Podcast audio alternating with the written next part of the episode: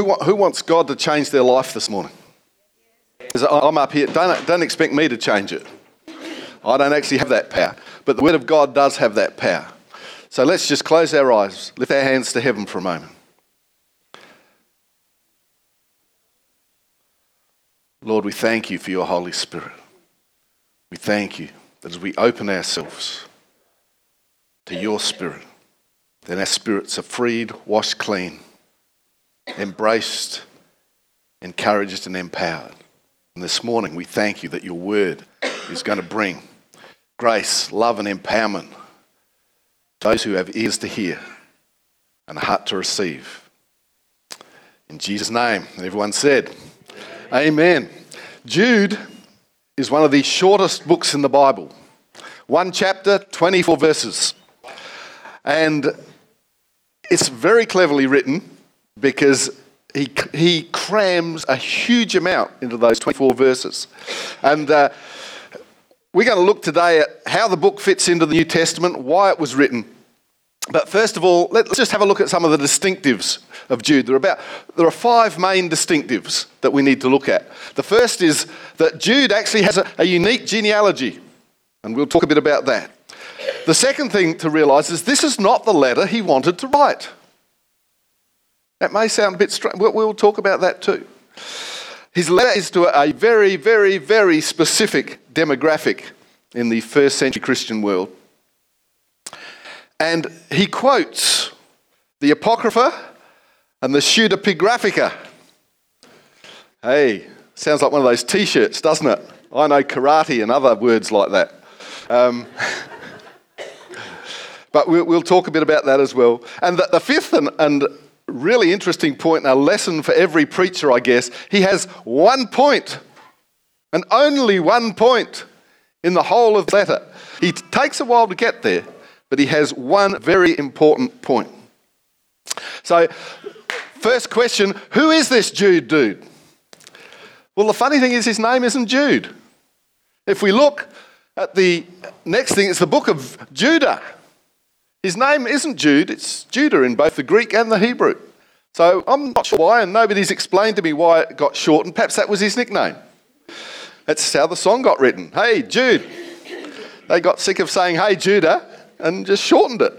But the interesting thing is, and I'll continue to refer to him as Jude just so that I don't get confused. The, the, the second part of that is he's one of Jesus' brothers. Did you know that? Because Jesus had several brothers, um, and Jude, verse, verse 1, he starts off, This is a letter from Jude, a slave of Jesus Christ and a brother of James. So he doesn't actually attach himself as related to Jesus, but we know that James was actually a brother of Jesus. And if we look at uh, Jesus' family tree here, we can see his brothers. He's got Jesus there, Jacob, Joseph, Simon, and Judah. You think, oh, hang on, where's James? Well, James, of course, is a, an anglicised way of saying Jacob. So they're all in there. So they're all Jesus' brothers. And uh, the interesting thing about that is that all of Jesus' brothers thought he was a fake and didn't follow him until he died and resurrected, and they saw the resurrected Jesus. And then they said, Oops, our mistake. We're now going to become disciples. And all of his brothers became disciples after they saw him after the resurrection. And uh, with all of that, uh, Judah actually became well known as a traveling teacher and missionary. So he, he knows what he's, he's the brother of Jesus Christ here. And he's, he's writing this letter. So he's got, he's got the chops when it comes to, you know, who is this guy? So let's move on. The second thing we find out, Jude verse 3, this is not the letter he wanted to write. Dear friends, I have been eagerly planning to write to you about the salvation we all share. But now I find I must write about something else urging you to defend the faith that God has entrusted once for all time to his holy people. So he's, he's at his desk, his computer, I don't know what he's using. Probably not the computer. And he's got this, he's got this massive letter planned. He's, he's excited about salvation. He wants to write to them, and suddenly he hears some news. And he turns from his computer to his laptop and he says, This is really important. I'm going to have to dash off this quick letter because this needs nipping in the bud. So, this, this is just, it's like, oh, good grief, I had big plans, but anyway. And he scribbles this letter down and says, quick, get it to these guys. Now, of course, who are these guys? Who is he writing to? And we, we, we don't know. So let's not bother with that. Uh, no. we, he writes, he, he's got a good reason for writing it. Uh, verse 4 says, he's writing it because some ungodly people have wormed their way into your churches saying that God's marvelous grace allows us to live immoral lives. The condemnation of such people was recorded long ago, for they have denied our only Master and Lord, Jesus Christ. So, as you can see, he, he dances around the subject delicately. no, first then, look, you guys are in trouble here. You've allowed people to worm their way into your lives. And so, we don't know who he's writing it to, but we know their background. We know that it's probably a messianic Jewish community uh, because reading on in his letter, it assumes a deep knowledge of the Hebrew Bible and other Jewish literature. He references a lot of people from the Old Testament that doesn't expand or expound on any of the references that he makes because he expects that they will know exactly who he is talking about. And that's how he manages to keep the letter so brief because he, he mentions things, it's a bit like sort of vernacular things that, that um, you know, who's ever had two dogs lemonade? Who's ever heard of two dogs? Who knows that two dogs is not actually just two dogs? But you don't have to say that because everybody knows what you mean. And it's not something I'd ever say from the pulpit anyway. Um, but he uses that sort of thing here in that he, he mentions people but doesn't explain anything because he knows that his audience understands what he's talking about. I'm not sure everybody here did, but never mind. if, you, if you expect me to explain it afterwards, then you're in for a disappointment. Okay, so this leads us into the, the next distinctive in that he, he quotes the Apocrypha and the Pseudepigraphica. Took me a while to get my lips around that one. Uh, what are these things? Well, funnily enough, Jude is the only book in the New Testament that clearly references Jewish literature which is not considered by either Jews or Christians to be part of the Bible. Now, there are other things that people suspect may be referenced in other Jewish literature, but this is the only book that actually mentions characters and scenes out of books which are not the Bible. Oh, I know what you're thinking. Heresy! And from Jesus' brother, no less. What is going on here?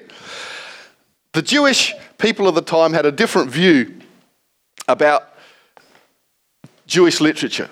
They believed that the, the, the, what we regard as the Old Testament was the, the canon of Jewish literature, but they also had a lot of respect for what was outside of that. In fact, I think this next slide sort of gives an idea of what their attitude was towards that. And uh, it's possibly a good sort of attitude for us to have as well. In that while the, uh, the Bible is the ultimate resource that we have, there's other good stuff out there as well. And so uh, Jude quotes from 1st Enoch which details the sexual immorality of fallen angels who have sex with human women. Now, you all want to read First Enoch, don't you? Uh, and he also quotes from the Testament of Moses, where there is a battle for Moses' soul between the archangel, archangel Michael and Satan. Another story you haven't heard of. And although, as modern Christians, we rarely see references to scriptural material outside of the Bible, it was fairly commonplace to Jude's audience. So, you know, this, this is actually good to take on board, widens our horizons a bit. But the final and fifth point is that he has one point. This is where we get the meat of the letter. To make his one point, Jude divides his letter into three main sections. He opens, as, as we've seen in verses 3 and 4, by exhorting the church to defend their faith and gives them the why. Doesn't tell them how, but he, he tells them why. I'm calling you to defend your faith. Why? Because some people have wormed their way into your congregations and they are leading you up the garden path.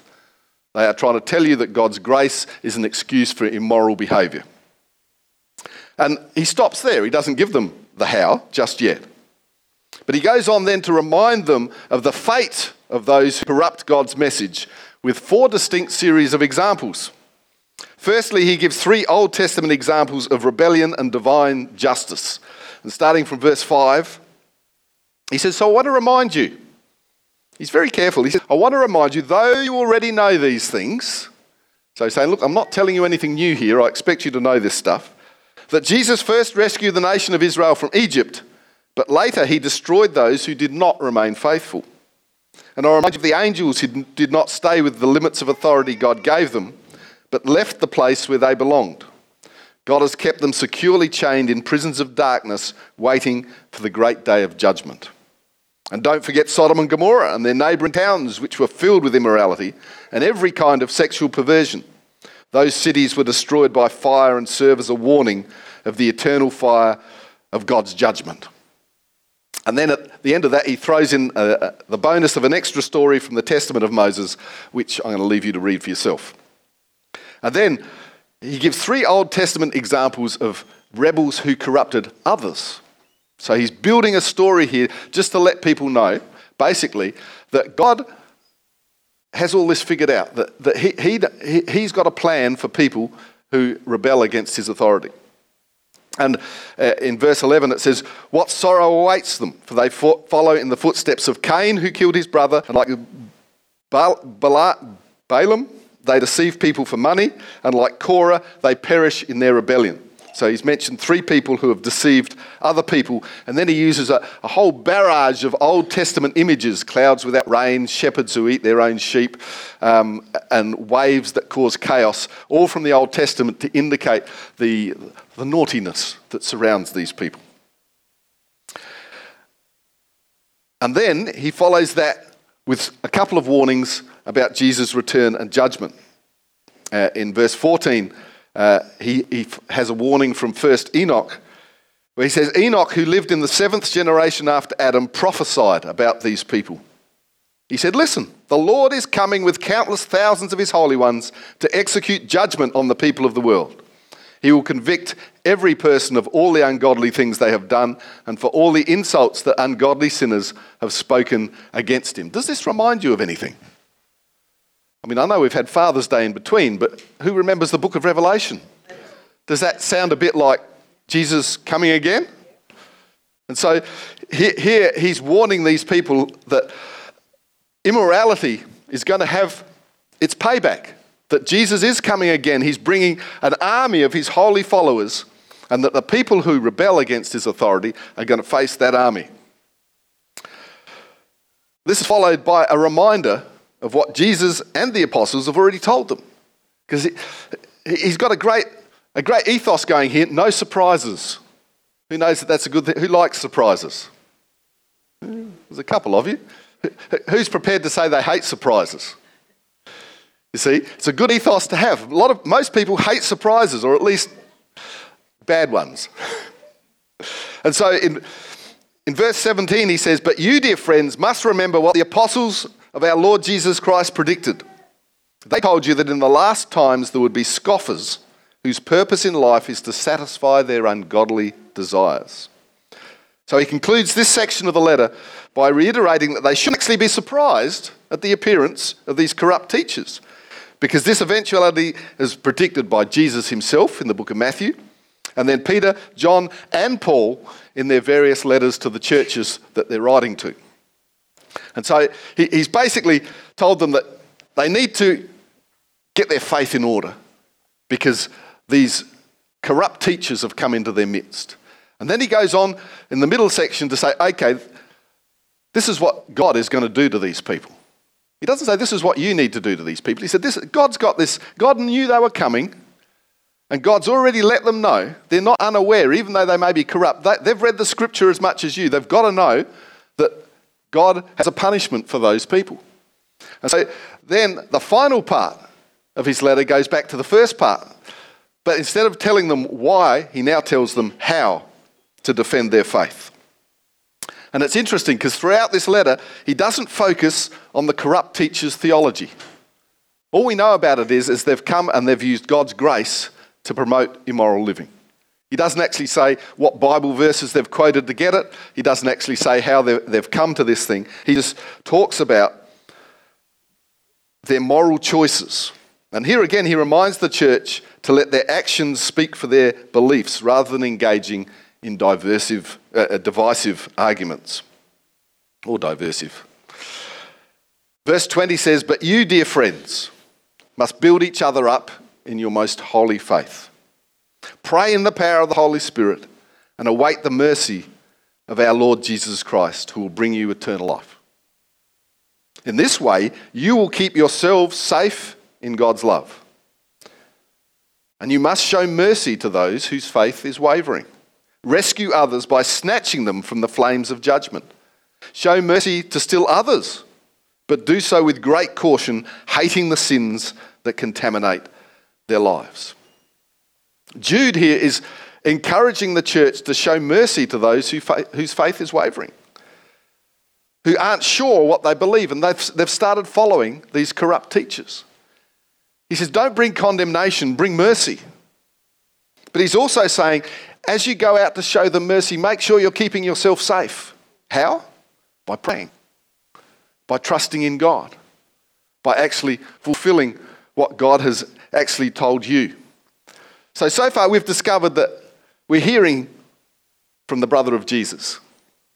We know that it's just a quick note that he's dashed off very cleverly because there's a bigger picture he wants to actually show us, but there's, there's an urgent thing that needs dealing with for these people. We know that they're a Jewish community that understood the stories that he pencils in throughout this letter. We know and it's, I think it's freeing in a way that he doesn't just stick to biblical texts. He recognizes that, that there's actual wisdom in Jewish texts outside the Bible and that there's some stuff in there that we can learn from. And he has that one point. He brings it to a conclusion that his main and only point is this God's grace demands a whole life response. Just as we read in the Gospel of John in chapter 14, verse 15, loving Jesus equals obeying Jesus. If our actions don't show that we love Jesus, then our arguments never will. That is the only message of the book of Jude. Can I, can I get you to stand with me?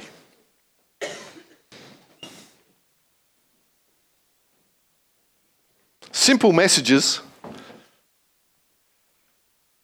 are often the best. But they're often hard for us to grasp because we, we like something to chew on.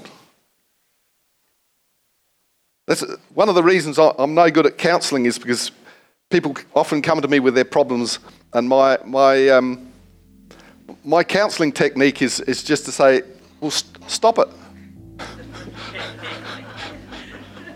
If you know, if you know that it's harming you, stop it. Which is why I, I don't get called to do it a lot. and in some ways, th- this is the message of the book of Jude.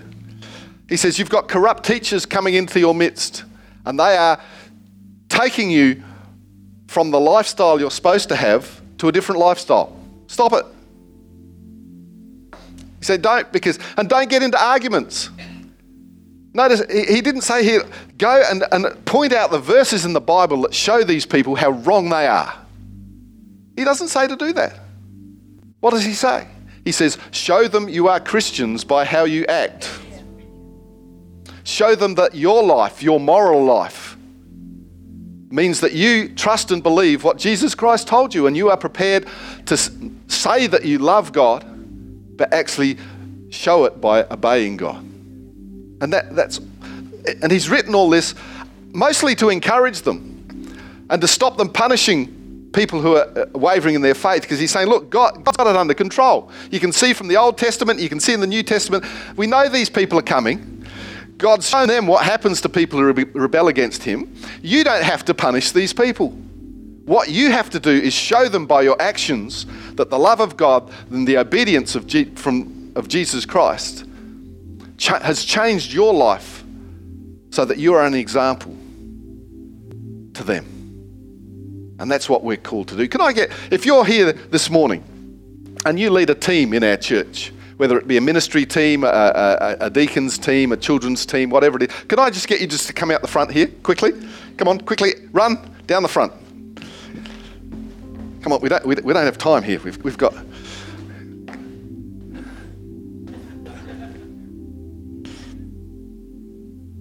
Okay, so everybody else, of course, is leading their team. You lazy people, I don't know what you're doing here.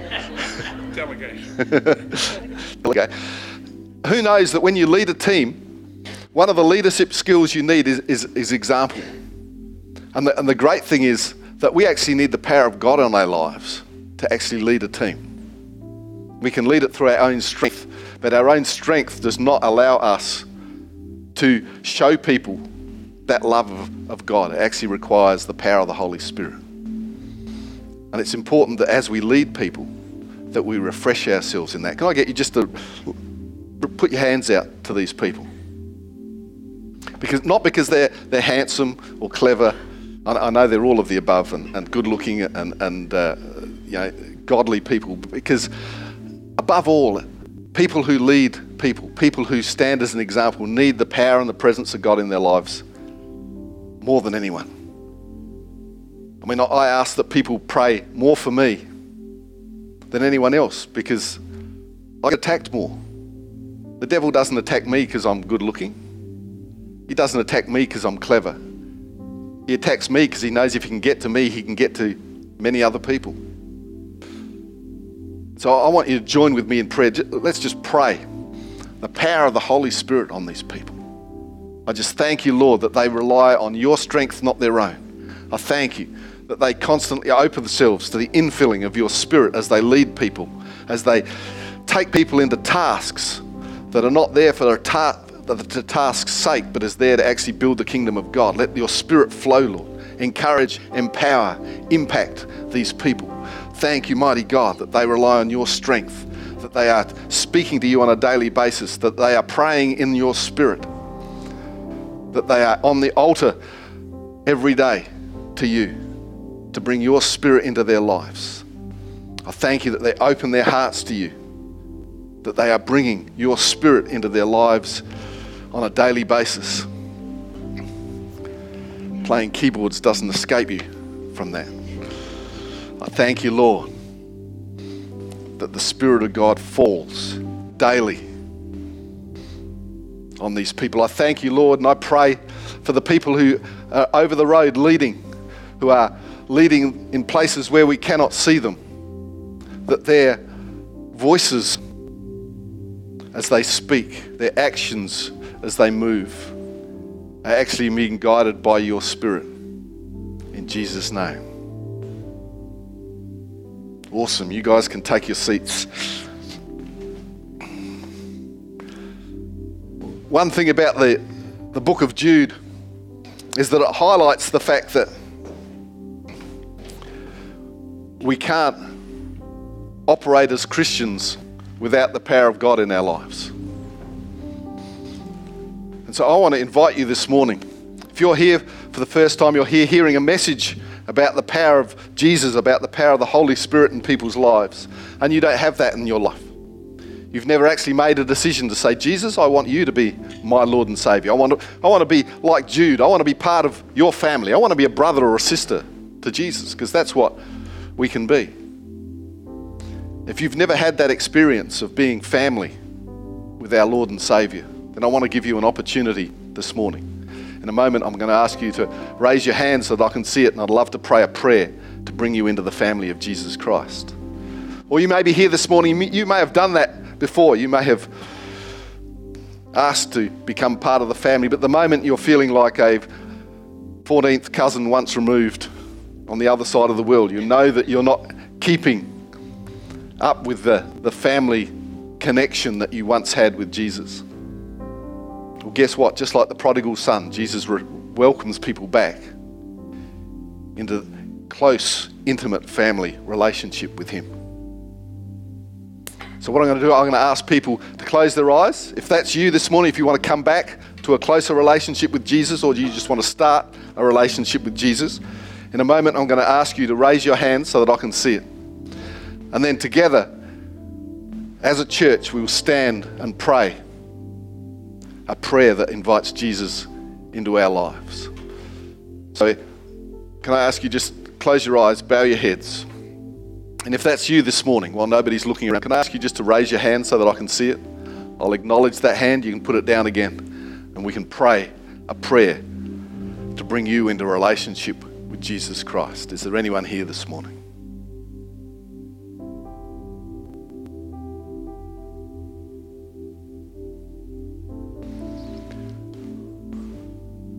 Awesome. Can we open our eyes and stand to our feet?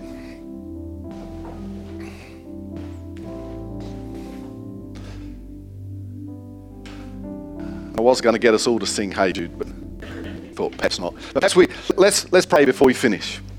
Let's pray a prayer of invitation into the family of Jesus. Repeat after me, dear Lord. From this moment on, I'm yours. Count me as family. I am following you. I reject my old life. I am born new as a son or a daughter of my Most High God. Thank you, Jesus. Amen. Awesome. Thank you. Let's thank Pastor Chris this morning.